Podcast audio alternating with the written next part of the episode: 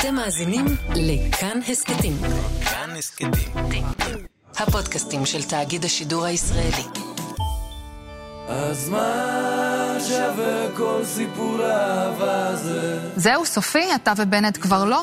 איש איש לדרכו, מכבד אותו, מעריך אותו, נשאר חברים. אני לוקח על שכמי הדל להיות הכל קרן האידיאולוגי, הערכי, הימני בכנסת ישראל. לא, הוא, הוא פיצל, מאחל לו הצלחה. התחרות הזאת של להיות עוד יותר קיצוני ועוד יותר מפצל ועוד יותר פרובוקטיבי, אני לא בעניין הזה. אין הרבה משאים ומתנים בפוליטיקה שלנו שמערבבים כל כך הרבה רגשות ותסביכים כמו היחסים של בצלאל ונפתלי. דרך הזוגיות שלהם אפשר לספר המון על החברה הדתית, על הפוליטיקה הדתית, הרבנים, אז זה בדיוק מה שנעשה היום. היי, אנחנו עוד יום, ההסכת החדשותי בתאגיד כאן, אני עקיבא נוביק, והיום על ספת הפסיכולוגי הוא בעיקר נפתלי בנט והכיפה שלו, ובתפקיד הפסיכולוגי הייתי פרשן התאגיד יאיר אטינגר, אהלן. אהלן עקיבא. איך נציג אותך?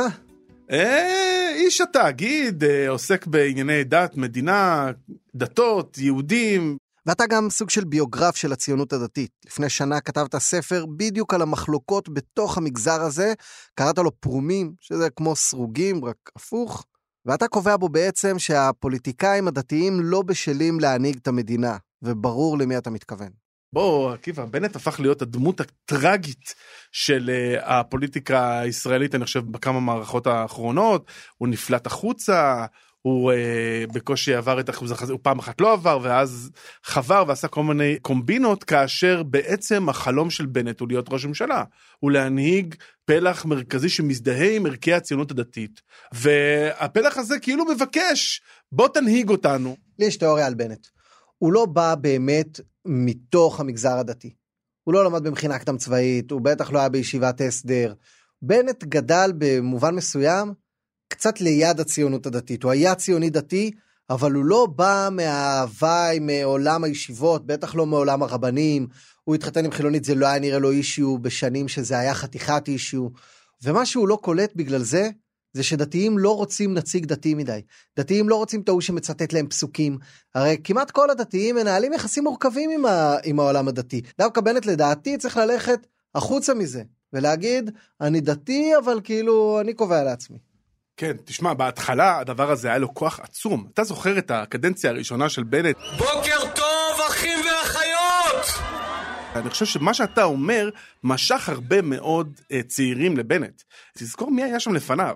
היו שם כל מיני אנשים שהיה להם מין דיבור כזה מאוד תורני, ותמיד היה מין דיבור טבול בקלישאות. לאורו ילכו בענווה, בפשטות ובצניעות, אבל עם הרבה עוז ואומץ לפעול מתוך יראת השמיים והקשר לתורה. וגם בדברי תורה, צריך להגיד. או, או, או, איי, איי, איי, איי, או, או.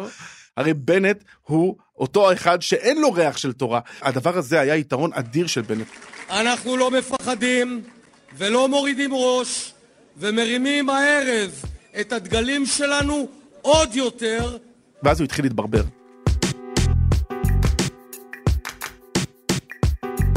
מה שקרה כשהוא התחיל להתברבר ולהגיד רגע אני כן שומע לרבנים אני לא שומע לרבנים יש לי קשר עם הרב דרוקמן אבל מה בדיוק טבע הקשר הזה? שם אני מסכים איתך שהוא הלך לאיבוד. בנט בגלל שהוא היה באמת הליד הזה והוא בא מבית קצת אמריקאי ולא מעולם הישיבות הוא קצת פספס חלק מהניואנסים הדתיים לאומיים עד נקודה מסוימת זה היה יתרון שלו. בשלב מסוים זה התחיל להכביד עליו.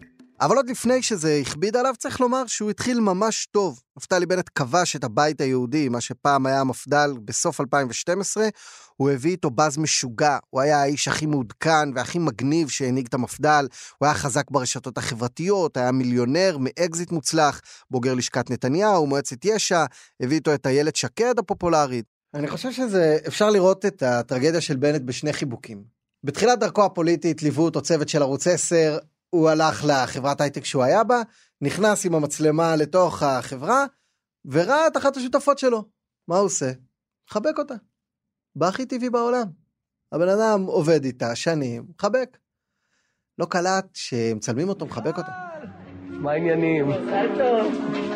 מה נשמע? אני תמיד בעד שאנשים נפלאים יהיו בפוליטיקה. אני לא מסכימה עם הדעות שלו, אבל הוא אדם אנחנו לא, ממש... אחרי כמה שנים, כשהוא, יומיים אחרי שהוא פרש מהבית היהודי והלך להקים את המפלגה הימין החדש, הלא דתית שלו, פגש את דנה וייס באיזה כנס, וישר עלה לבמה, דפק לבוסה. אתם מבינים, סוף סוף אני חלק מתעמולת הבחירות. תדאג שצילמו את זה, כן? ערב טוב לכולם. נו, איך אה, בימין החדש? זה היה חיבוק שכולו מתוכנן. כן. זה היה חיבוק של תראו אותי, אני החיבוק מחבק של נשים. חוסר מודעות מול החיבוק של המודעות. והחוסר מודעות, זה איכשהו שירת אותו. זה בדיוק היה הדבר הזה, הבן אדם שלא בדיוק מבין את הניואנסים.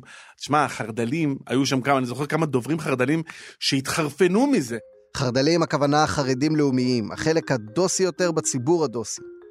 הרשתות בערו, איך יכול להיות שמנהיג הציונות הדתית, המנהיג הפוליטי הבכיר, מחבק אישה שאיננה אשתו, ועוד מול המצלמות, לא יקום ולא יהיה. אני רואה את הבית היהודי כבוגד בנקודה הזאת. והדבר הזה איכשהו דווקא הוסיף לבנט. בטח ואז- הוסיף, כי, כי זה, זה התסביר של דתיים. זה הקטע. אני, רוב הדתיים שאני מכיר, ואולי אני לא חי באזורים החרד"ליים, אבל חלק עצום מהדתיים לא שומרים נגיעה. סמוטריץ' שומר בוודאות, בנט לא שומר בוודאות, אבל אף פעם לא היה לא שומר נגיעה מאידיאולוגיה. אלה היו החיים שלו, וכשהוא היה צריך להתחיל לנסח אידיאולוגיות, אולי שם הוא התברבר. נכון, אבל בוא נדבר רגע על החיבוק של דנה וייס. שם זה היה חיבוק שכולו מתוכנן, זה היה מהונדס, וזה היה כל כך קלאמזי. גם זה איכשהו, אולי דווקא זה לא עבד. זה לא עבד, הדבר הזה, כאילו זה היה מין כל כך מאולץ. הנה עכשיו אני השתחררתי מעול הרבנים. אני עכשיו אדם חופשי, אני ישראלי, לא ממוגזר, אל תכניסו אותי לשום מגירה, אני לא כאילו- קשור לסמוטריץ'. היעד שלי אה, הוא יעד של חיבור בין דתיים לחילונים על בסיס ימין ברור, ממלכתי וחיובי. עכשיו, הוא גילה שאין אין, אין הרבה קונים לסחורה הזאת כשהיא מוצהרת בצורה הזאת. אני עכשיו מצהיר, אני לא שומר נגיעה, אני חושב שגם לזה, אולי שם הוא הבין שאולי הבייס שלו הוא הרבה יותר מתוסבך ממה שזה נדמה, אתה יודע, ב, על שולחנם של ה spin doctors. זה לא משהו שאתה יכול לפתור אותו באיזה חיבוק לעיתונאית מול המצלמות. בואו ניתן רגע את תקציר יחסי בנטים וסמוטריצ'ים.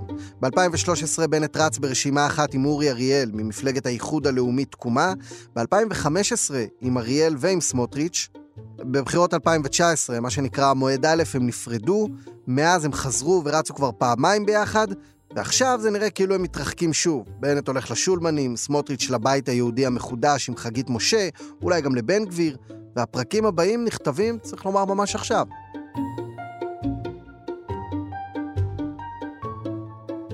נראה לי אבל שקו השבר האמיתי, גם בין הבנטים לסמוטריצ'ים, בין אה, דור ההורים לצעירים, זה היחס ללהט"בים.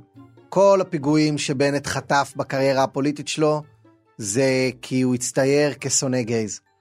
ב-2015, כשהוא נפל מ-12 ל-8, היה איזה סרטון באתר כיפה של הח"כים שלו מדברים על אה, לא מגיע לגייז כלום. נישואים חד מיניים. אין דבר כזה. מתנגד לחלוטין. אין דבר כזה. בעל ואישה וילדים זה הדבר הנכון.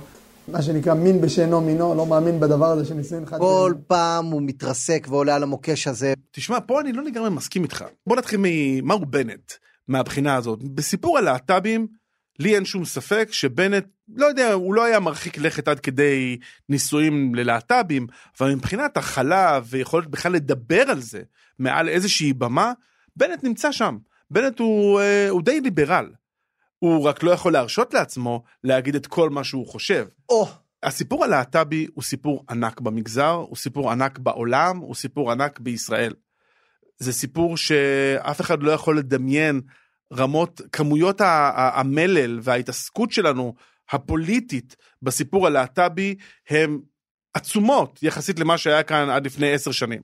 וזה לא רק עניין של אה, ח"כים דתיים, זה נהיה ממש נייר לקמוס למי אתה בתור אדם, איפה אתה תרבותית. האם אתה בעד הכלה ושוויון, או האם אתה בעד הדרה וחברה אה, מסורתית שמרנית. ובמובן הזה אין שום שאלה איפה בנט ואיפה סמוטריץ', אלא מה, שוב אנחנו חוזרים לתסביך הזה.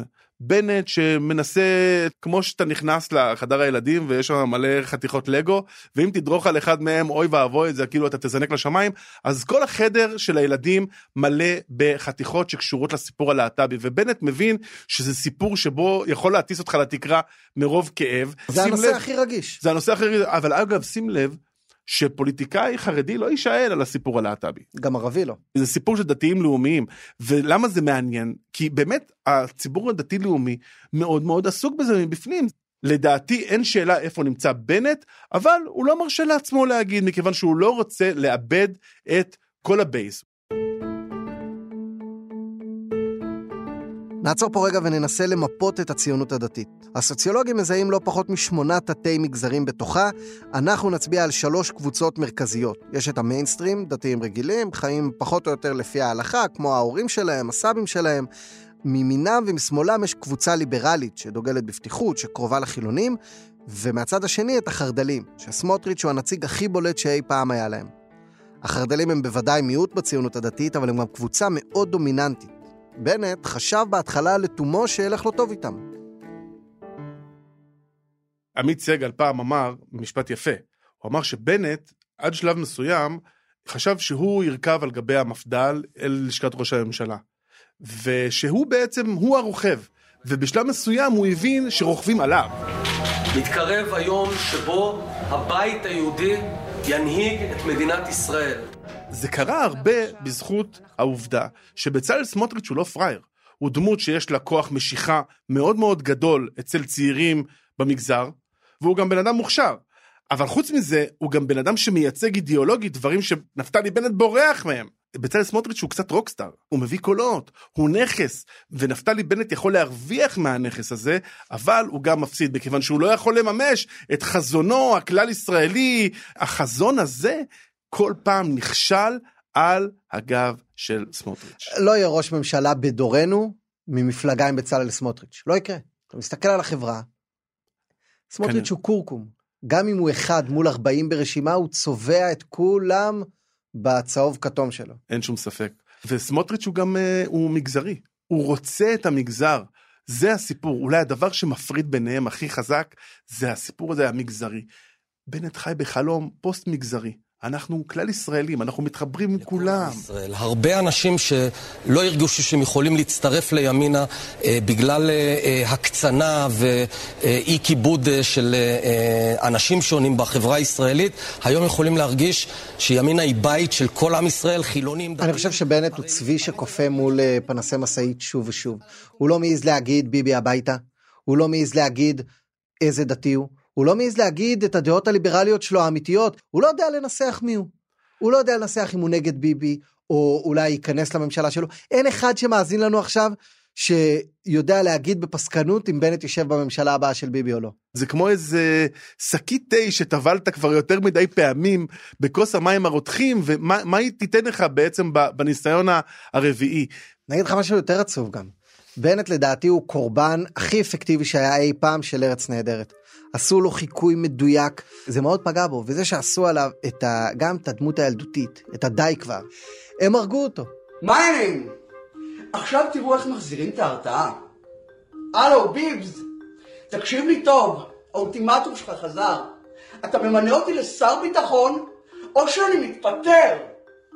אני מסתכל על אה, חמשת האנשים עם הסיכוי הכי גבוה לרשת את נתניהו, נגיד גדעון סער, נפתלי בנט, יוסי כהן, אולי יאיר לפיד, לא משנה, נזרוק חמישה עשרה שמות. לנפתלי בנט יש את המשקולת הכי גדולה על הרגל, שהיא סמוטריץ'. אני חושב שאם בנט רוצה להיות ראש ממשלה, הוא צריך, ולדעתי כבר היה צריך מזמן, להתגרש מסמוטריץ' בטוב, לשמר איתו יחסים מצוינים, להבין שאלה עם אחוז החסימה אה, מחבר ביניהם, אין באמת משהו שמחבר ביניהם. נתניהו מחבר ביניהם. נתניהו. בכוח האמונה אנחנו כאן, בכוח האמונה נישאר כאן. ואנחנו מדברים פה כבר אה, אלו דקות, ולא אמרנו מילה על הבית היהודי, המפד"ל. המפלגה, המותג, הסמל, הזבולונים. היא פשוט לא חשובה. לא, זה דבר מדהים, איך שהיא נקברה, קבורת חמור. איש אפילו לא- חמור לא, זה, אפילו- זה מחמיא בשביל איך שהיא כן, נקברה. איש לא בא להלוויה, אתה יודע, זה ממש, אה, זה ממש מדהים, אבל זה לא מעניין אף אחד. וזה דבר מדהים שקרה כאן. אנחנו מדברים עכשיו שבועיים לפני סגירת הרשימות, אין לנו באמת מושג אם הם ירוצו ביחד. ושנינו פה שכבר למחייתנו שנים אה, עוסקים בלסקר אותם, לא בטוחים, אתה, אתה יכול אה, לחתום, אתה מתערב איתי עכשיו שהם לא ירוצו ביחד? לא, אני חושב שהכל פתוח. ואתה יודע מה, כל מה שאמרנו פה עכשיו, ברגע שבנט וסמוטריץ' יחתמו ביחד לרוץ, הם ישפכו עליו דליים של קוסמטיקה מילולית, ויגידו האחדות מעל הכל, ואנחנו מפלגה אחת, ולציונות הדתית יש דרך. יש לנו מגוון. יש לנו מגוון. הנה, אם אנחנו אמרנו את כל הדברים האלה ועדיין רצים ביחד, אז כנראה שהאחדות באמת היא מעל הכל, ונחכה עוד ארבע שנים לבחירות, כמעט אמרתי ארבע שנים, לבחירות הבאות, מי יודע מתי יהיו, ואז רק נשב ונזכיר שבעצם הם שני קצוות שונים של המגזר הזה, אם בכלל יש מגזר עדיין. בהחלט. אוקיי, יאיר אטינגר, תודה. תודה רבה, עקיבא. חכו, חכו, חכו. בשלב הזה הורדנו אמנם את האוזניות, סיימנו את ההקלטה, אבל הטכנאי, קובי בז'יק, סימן לי שהוא ממשיך להקליט את השיחה באולפן, ואותנו מנסים להעריך מה יהיה עם בנט. מה הוא בעצם צריך לעשות? בנט. אני הייתי במקומו מחפש שוב את, ה, את היד הלא לגמרי מושטת של uh, סמוטריץ'. למה? Uh, מכיוון שלמרות שיש להם את כל הסיבות האידיאולוגיות לרוץ בנפרד, כל עוד הקונסטלציה הפוליטית היא ביבי מצד אחד שעומד עם מקלע כבד וגדעון סער שעומד עם קלאץ'. אז זה עניין טקטי, כי תפסו לו את הכיסא. נכון, אבל צפוף מדי שם. הרבה זמן פוליטיקאים פה לא לקחו פסק זמן. זה שציפי לבני עכשיו קלף ששווה מספר 2 בכל מקום במחנה שלה, זה רק בגלל הפסק זמן. הגיע הזמן שבנט ייקח פסק זמן, ימציא את עצמו מחדש, ילך לאזרחות, יבנה משהו, כי פה כל פעם הסיבובים האלה של כן סמוטריץ', לא סמוטריץ', עד שביבי ילך ולדעתי זה עניין של שנתיים, שלוש, הוא צריך לקחת פסק זמן, לחכות, ואז לבוא, היפה בזה שאתה שנתיים לא פוליטיקאי, יש לך איזה מרחב תמרון שאתה יכול להמציא את עצמך יותר מחדש. אבל זה מסוכן, לא? לרדת מהגלגל זה מסוכן, דבר שפוליטיקאי איזה פוליטיקאי רוצה לרדת מהגלגל? גדעון סער הוכיח שאתה לא צריך להישאר על הגלגל כדי לחזור אליו בטוב. והרי מה, מה הסיפור של בנט ושקד באמת? הם ממתינים ל... ליום שאחרי ביבי. הם ממתינים ליום שביבי וסער יעזבו את הליכוד, באותו יום הם מתפקדים לליכוד. לדעתך הם שקלו את זה? שוקלים את זה? כן, בטוח, בטוח. הם גם, הם באמת אנשים מוכשרים ומקצועיים. בנט ושקד הולכים ברחוב, מתים עליהם. הרחוב מת עליהם. הם קלאסי, הפוליטיקאי ש... עושה אלף סלפיס ביום, ואחר כך מתוך האלף מסתלפים רק עשרה מצביעים לו באמת בקלפי. ויש להם שני אויבים גדולים, האחד זה המפד"לניקיות, והשני זה הביביזם, והביבי. והדבר הזה, הם לחוצים בין הדבר הזה, בין הפטיש לסדן, וזוהי הטרגדיה של נפתלי בנט. שוב ושוב הוא חוזר אל המפד"לניקיות ואל המפד"ל, כי אין לו בעצם, הוא לא הצליח לייצר את האלטרנטיבה האמיתית. אהבתי את הזוהי הטרגדיה של זה, נשים אותה ולדעתי נסיים ככה את הפרק. קדימה. אם אהבתם את מה ששמעתם פה, תדעו שדניאל אופיר וניר גורלי ערכו והפיקו את הפרק הזה, תודה לכם. רחל רפאלי עיצבה את הפסקול, הדר רשתי ושחק פאר הם חברי המערכת שסייעו בהפקה, תודה לכם. תודה גם לטכנאים קובי בז'יק וגלית אמירה. את כל הפרקים של עוד יום, גם הפרקים של מיכל רשף הנהדרת, תוכלו לשמוע ממש עכשיו בכאן הסכתים, באפליקציות. אני אשמח מאוד לקבל פידבק מכם בפייסבוק, בטוויטר, אינסטגרם, מירק, מקושרים. חפשו עקיבא נוביק ותשמרו על עצמכם למה המוטציה הבריטית משתוללת בחוץ שחבל על הזמן.